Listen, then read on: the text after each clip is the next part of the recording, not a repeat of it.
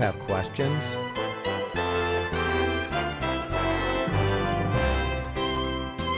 Do you need answers?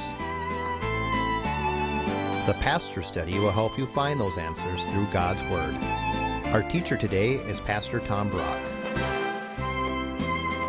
The Pastor Study is sponsored by PastorStudy.org. So grab your Bible and join us for the Pastor Study. Welcome to the Pastor's Study. Many years ago in England, there was a wealthy man by the name of Lord Congleton. He overheard his servant girl say, If I only had 10 pounds, I would be content. And he went and he handed her a 10 pound note. She was elated. She thanked him profusely. And after he left, she said, Why didn't I say 20?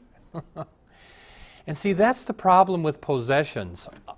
Enough is never enough. And we've been, we've been doing a series on the parables Jesus taught. Today we're going to do his parable called The Parable of the Rich Fool.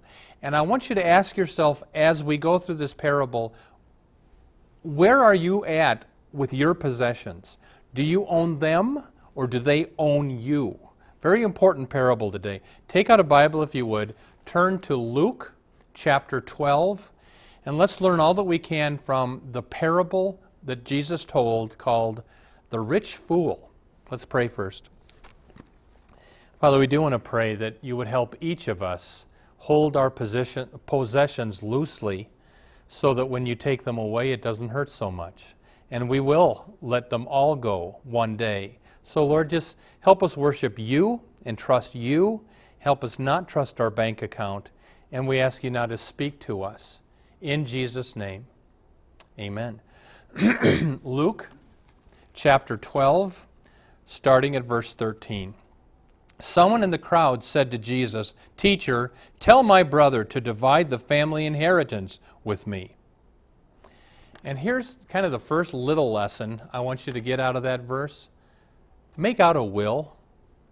And if you haven't, I'm so glad that when my mom died, she specified Tommy gets this, Sharon gets this, Mark gets this. So we didn't fight after she died. And if you've never made out a will, do it so your kids don't end up fighting like they are in this verse. Uh, verse 14. But Jesus said to him, Man, who appointed me a judge or arbitrator over you? Here's the next lesson it's okay to say no. This man says, Jesus, do this. And Jesus says, No, it's not my job. you know, elsewhere Jesus said, Give to whoever asks of you. But the question is, did he mean always? I mean, if somebody asked you to be, make your brother do this, Jesus says no. I think overwhelmingly that give means be generous. But here's a time where Jesus asked him to do something. They, a man asked Jesus to do something. Jesus says no. Uh, my point is, if somebody is asking you to do something that isn't God's will, you don't have to do it. And you don't have to feel guilty about it. I mean, uh, you know, we have our radio ministry here in the Twin Cities. Now we have our TV ministry. It's kind of seven different cities now, and we're really happy. Pray for that enterprise if you would, because it takes a lot of money to run the thing, and we hope it'll continue after December 31st. But sometimes I get phone calls and you know somebody wanting to meet with me, and sometimes you just got to say no. You can't do everything, and you're not supposed to do everything. And here somebody wants Jesus, do this. And Jesus says, no. so, verse 15. Then Jesus said to them, Beware and be on your guard against every form of covetousness. Here's the next lesson Beware of covetousness. Of all the Ten Commandments, I think probably the least understood commandment is, Thou shalt not covet, because people don't quite know what the word covet means. So let me give you the definition. Coveting is the greedy, grasping, selfish desire for more. Let me repeat that. Uh, covetousness is the greedy, grasping, selfish desire for more. And covetousness is classed with the grossest of sins. If you were to read Romans 1 or 1 Corinthians 5 or Ephesians 4 or 2 Peter 2, they list all these sins and some pretty horrible sins. Covetousness is right in there with these awful sins. So if you're coveting, That's not a little thing, that's a big sin. It's especially a big sin in our materialistic, consumerist American culture. Look at verse 15 again. For even when one has an abundance, his life does not consist of his possessions. Here's the next lesson Beware of the lie that possessions bring you life. I mean, have you ever made an impulsive purchase and turned around and thought, why on earth did I buy that? I mean, I have. I like the garage sale. Sometimes there's a great place called Bible for Missions Thrift Store here in the Twin Cities. All the stuff you give to them, they sell at a thrift store, it goes to foreign missions. So periodically I fill up my car with stuff that, why did I buy this stuff? And I give it to Bible for Missions, it goes to missions. But the point of this verse is beware of thinking you get your value and your worth by your possessions. Ask yourself, are you addicted to shopping? Some people are, I mean, the Mall of America is their temple. There's a beautiful old folk song that I love to sing called Pretty Saro. One of the stanzas goes, Now, my love won't have me, and I understand. She wants a rich merchant, and I have no land. I cannot maintain her. I've no silver or gold. Can't give her the nice things a big house will hold. And Pretty Sarah dumps the man she loves for some rich guy in, in the song. And how many of us, Christians included, have kind of dumped our first love, the Lord, for things, for possessions. And Jesus is saying, don't think when you've got possessions you're going to get life out of possessions. You can't. So I want you to, to check yourself with this question Have my possessions become too big in my life? And has God become too small in my life? Let me repeat that. Ask yourself Have possessions become too big a deal to me? And has my life with God become too little a deal? C.S. Lewis was the famous uh, Christian writer in England. He died the same day JFK died, November 22nd, 1963. You know, everybody talked about a Kennedy assassination, but C.S. Lewis died that day. Wonderful Christian writer. And one day, a friend invited C.S. Lewis to his home and showed C.S. Lewis all these beautiful artifacts and the beautiful possessions he had. And C.S. Lewis looked at the things and he said, Ah, these are the things that make it hard to die. John Wesley was the founder of the Methodist Church. He preached all over England Thousands of people came to Christ because of John Wesley's preaching. He was a very cultured man. He loved fine art and music, but he gave it all up to go on horseback for most of his life preaching town to town. One day, a wealthy man invited Wesley to his estate, showed Wesley his beautiful grounds, and John Wesley said, quote, I too have a relish for such things. Ah, but there is another world. I saw kind of a funny t shirt. It said, He who dies with the most toys still dies. Again, Jesus is telling this parable to get us to believe, understand that your possessions don't bring you life. What brings you life is a deep, meaningful relationship with God the Father. That's where you get your life. Your, your possessions ultimately mean nothing. Verse 16. And Jesus told them a parable. Here's the parable of the day the rich fool. The land of a rich man was very productive, and he began to reason to himself, saying, What shall I do, since I have no place to store my crops? I want you to notice the I, me, my. This man is all into himself. Verse 19. And I will say to my soul, excuse me, verse 18. Then he said, This is what I will do. I will tear down my barns and build larger ones, and there I will store all my grain and my goods. Then verse 19, and I will say to my soul, Soul, you have many goods laid up for many years to come. Take your ease, eat, drink, and be merry. Here's the next lesson Beware of going beyond daily bread. Uh, Jesus taught us to pray, Give us today our daily bread. He wants us to every day be dependent on God. Why did this man want to build big barns? So he could have food for 30 years, not daily food, 30 years worth of food. Why? So we wouldn't have to think about God. And that's why Jesus calls this man a fool in a minute. But the danger of riches riches tempt us to trust them instead of trusting Him. I mean, I'll tell you what my experience has been in life. When my savings account starts getting big, I start to think about it a lot more. And I, I start to salivate a little bit when I think about it. And periodically, I just got to write a check to missions or to the church to remind myself, Tom, your source is not your bank account. Your source is the Lord. Beware of going beyond daily bread. Look at verse 20. But God said to him, to the rich man, You fool. Here's the next lesson there is a time to use the word fool. Now, now and then I'll hear a Christian say, You fool to somebody, and I'll take them aside maybe and say, Do you know that in Matthew chapter 5, Jesus says you can go to hell if you call somebody a fool?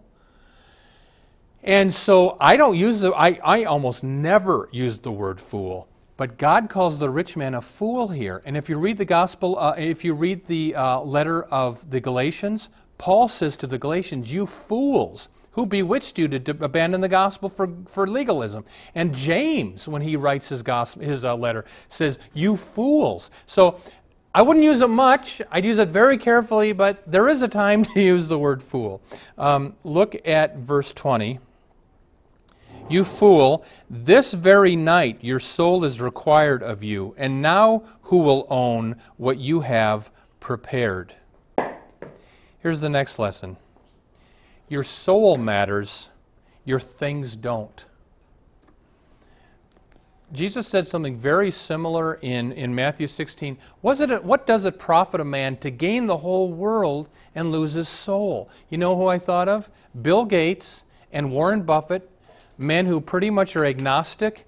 They've gained the whole world, two of the richest man, men on the planet, and doesn't look like they have any relationship with God. What does it profit them? to gain everything and then lose their soul. I have seen this because I've been to Pompeii. Pompeii is just about an hour south of Rome. In 79 AD, when Mount Vesuvius exploded, Pompeii was covered with molten ash from the uh, volcano. And what they did, you can shoot plaster of Paris into some of these molten ashes, break off the ash, and you'll get a mold of the person's last moment and you get dogs like this and you, uh, and but some people like one woman they found in her apron she was clutching her jewels and she was in that position for 2000 years and that's how she was caught and, the, the question is do you own your possessions or do they own you? Do you understand that your soul is what matters, not your possessions?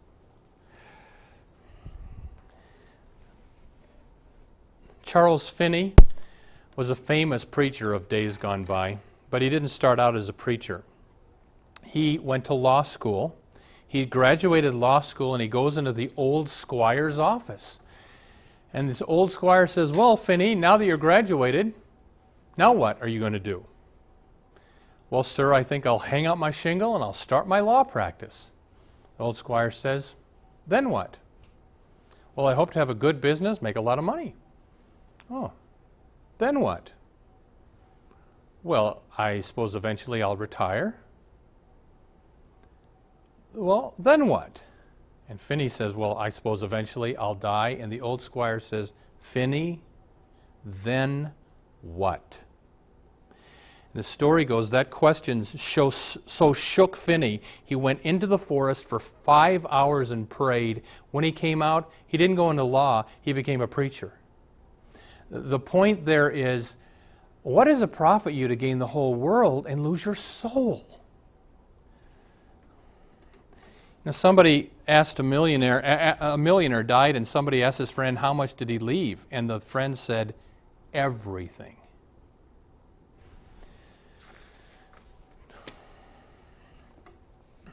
Two men were talking about a, a man who left $2 million. And the one man says, Isn't it a pity he left it instead of sending it ahead? Here's a story. A story goes that there was a man who was washed up on an island, shipwrecked. The tradition was of this native island was the natives would take the person that appeared and make him king for a year. And he would get everything he wants for a whole year. But at the end of the year, he's put into a lone canoe, pushed off into the sunset, and right over the horizon was a desert island where the man would die from starvation. Well, they make the man king. He gets everything he wants. Near the end of the year, he says to the natives, Am I still your king? Yes. Will you still do whatever I tell you? Yes. Well, then fill boatloads and boatloads of uh, animals and, and plants and send it on to that island beyond the horizon. That's what you're doing. When you use your money here on earth for the kingdom of God, you're sending it ahead of you instead of leaving it behind someday. Two men were dying in a hospital room. The nurse comes in, and one man is very troubled. And she says, Sir, something wrong here? You're in pain? Why are you so troubled?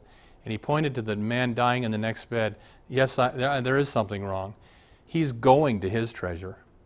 I'm leaving mine.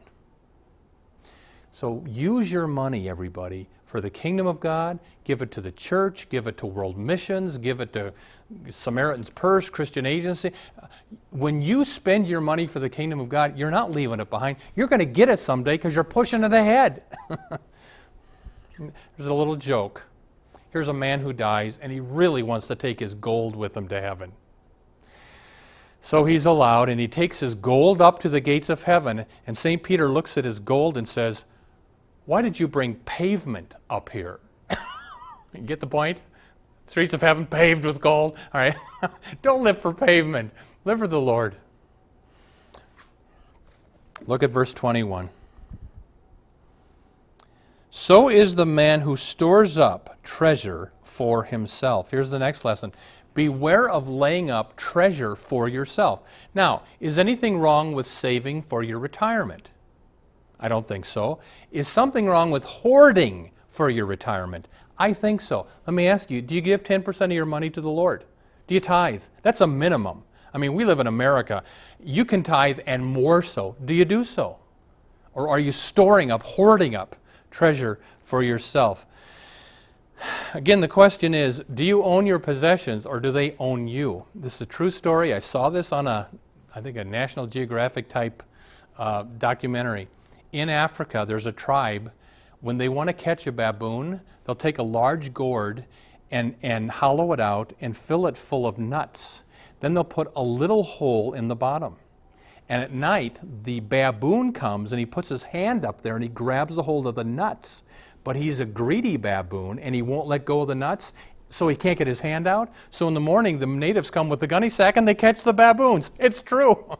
my point, my question for you and me is this do we own our possessions or do they hold us? Do they grasp us? Again, let's go back to John Wesley, founder of the Methodist Church in England in the 1700s. And he had a threefold rule earn all you can, save all you can, give all you can. And Wesley lived it. Listen to this. When he was a student at Oxford, he had an income of 30 pounds a year. He was able to live on 28 pounds and he gave 2 pounds away. Later in life, when he was preaching and getting a lot of money, he had 120 pounds a year. He still lived on 28 pounds and he gave the rest away. And his saying was, quote, I fling money out of my hands as soon as I get it, lest it find a way into my heart. And so after he died, they asked, well, what, what did Wesley leave behind? And the answer was one well worn clergy gown, a small library, a much abused reputation, and the Methodist Church. so Wesley did not lay up for himself treasures on earth, he sent it ahead. You're smart if you do that with your money. John Broadus was a pastor, and one day when they were taking the offering in his church, he stepped down from the pulpit, walked down into the aisle with the usher, and he watched everybody put their money in the offering plate. Some people got angry at him, some people got shamefaced. He gets back in the pulpit and says, If you're concerned that I have seen what you have and have not given today, don't you know that every Sunday the Lord Jesus Christ walks these aisles? He knows exactly in whom you are trusting. Verse 21, last point for today. So is the man who stores up treasure for himself and is not rich toward God. Here's the last point, point, main point of the sermon be rich toward God. Now, how can I be rich toward God? It doesn't really tell you in this parable, but it tells you in other places in the Bible. So listen to this from Proverbs 19. He who is kind to the poor lends to the Lord, and the Lord will repay him for his deed. Proverbs 28. He who gives to the poor will not be in want, but he who hides his eyes from the poor will get many a curse. The first way for you to be rich toward God is you give to the poor. I mean, here I think on the screen is the, the address for Samaritan's Purse. It's a Christian, um, uh, I think you just go to SamaritansPurse.org. It's a Christian relief agency. You give your money uh, to the poor, you're giving it to the Lord. SamaritansPurse.org. They not only help people who are starving, they preach the gospel while they're helping those people. So, one way you're rich toward God is by giving to the poor. A second way you're rich toward God, and this comes from uh, a different parable, Matthew 25. Jesus says, The king will answer them, Truly I say to you, as you did it to the one of the least of these my brothers, Christian brothers, you did it to me. So, the second way to be rich toward God is treat fellow Christians well some of my money goes to International Christians Concerned. You go to persecution.org and you give money so that this group can help people over in some very harsh Muslim lands where they're in jail or they're being killed for their faith in Christ. I like to give money to the ICC. Again, persecution.org. When you give money to help fellow Christians, when you give money to help the poor, you're being rich toward God. You're sending your money ahead. well, I want to close with this many years ago, a very wealthy farmer in Norway stood on his porch. He's looking over the valley. He owns all the land his eyes can see. He decides to take a walk. He walks by a little hut of his old farmhand, Hans, and Hans is folding his hands, saying a prayer over his lunch. And the farmer interrupts him, Well, Hans, that's not much, uh, much of a lunch for you. Well, the Lord is good. I've never gone hungry. Old Hans says, But, sir, funny you should visit me today. I had a dream last night that said, Tonight the richest man in the valley will die. And I wondered, sir, is that a warning for you? Well, the farmer brushed it off, went on the rest of his day, but about four o'clock in the afternoon he gets nervous, calls for the doctor. The doctor from town comes out and examines the doctor thoroughly and says, Don't be afraid the richest man in the valley is not going to die tonight. So the farmer invites the doctor to stay for dinner and lay, talking into the night. They're smoking cigars, having a drink, and 10 o'clock that night, a knock on the door. The farmer gets a little nervous. He goes to answer the door. Here's, here's one of his young farmhands. Sir, I didn't, didn't know if you knew. I, I wanted to be the first to tell you. Old Hans died tonight. How can you be rich toward God? It's by not holding your possessions. Send them ahead. Trust the Lord will take care of you. And let the Lord be your source, not your bank account. Amen. Welcome to the portion of the pastor study where we now ask Pastor Brock to share with us his knowledge of Scripture and his insights to answer questions we have regarding the Bible, our Lord, and our everyday walk with Him. Pastor Brock, you've been talking about the rich man, the fool, and everything. I just have one question for you. How does the health and wealth prosperity type ministry explain this proverb? Jackie, that is why I'm going to say I hate the health and wealth gospel because it's a false gospel. A lot of the TV preachers teach that if you follow Jesus, believe in Jesus, and if you send me money, you're going to reap a lot of benefits. And I think how much money did Jesus have in his pockets when he died? When the Apostle Paul was beheaded in Rome, how much money did the Apostle Paul have in his pockets? And I think this health and wealth gospel is such a perversion, Jackie. And uh, so many churches have bought into it. So, how do they explain this? This, I mean, th- they would say, well, you know, the reason God blesses us is so we can be a blessing. They would say, give it away. But I mean, there's I, there's especially one preacher on TV.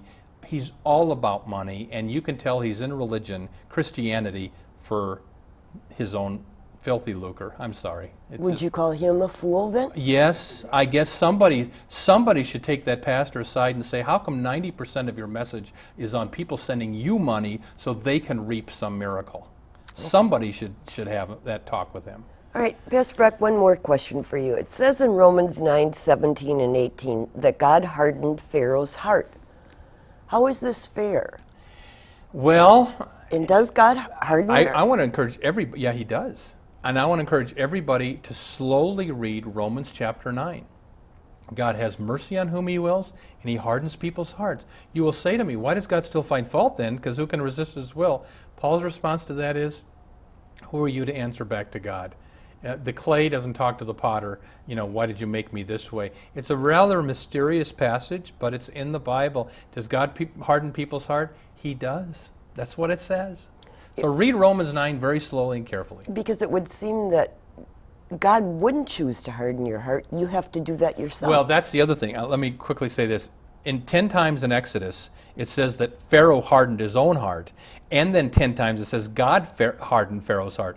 But uh, it gets a little difficult because before any of it, in Exodus 4.21, God predicts to Moses, I'm going to harden Pharaoh's heart so that I can show my miracles and glory to the nation. we'll have to talk about this again on another It's- program it's a hard because one. it's a It is. hard question, Yeah. I think. Thanks for being with us this week. We pray that God would be with you this week, granting you his richest blessings until we're together again next time.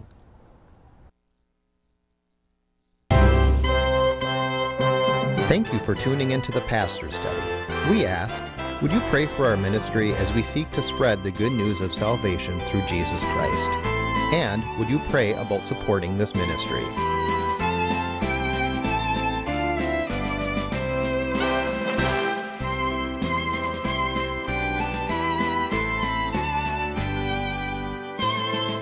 Our address is The Pastor Study, 5200 Emerson Avenue North, Minneapolis, Minnesota 55430. Our website is pastorstudy.org.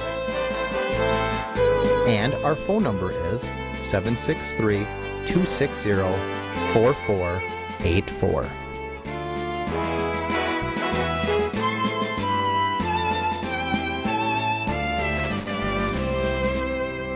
May God richly bless you and join us next week at the same time as we study God's Word. Until then, may the blessing of our one triune God, Father, Son, and Holy Spirit be with you.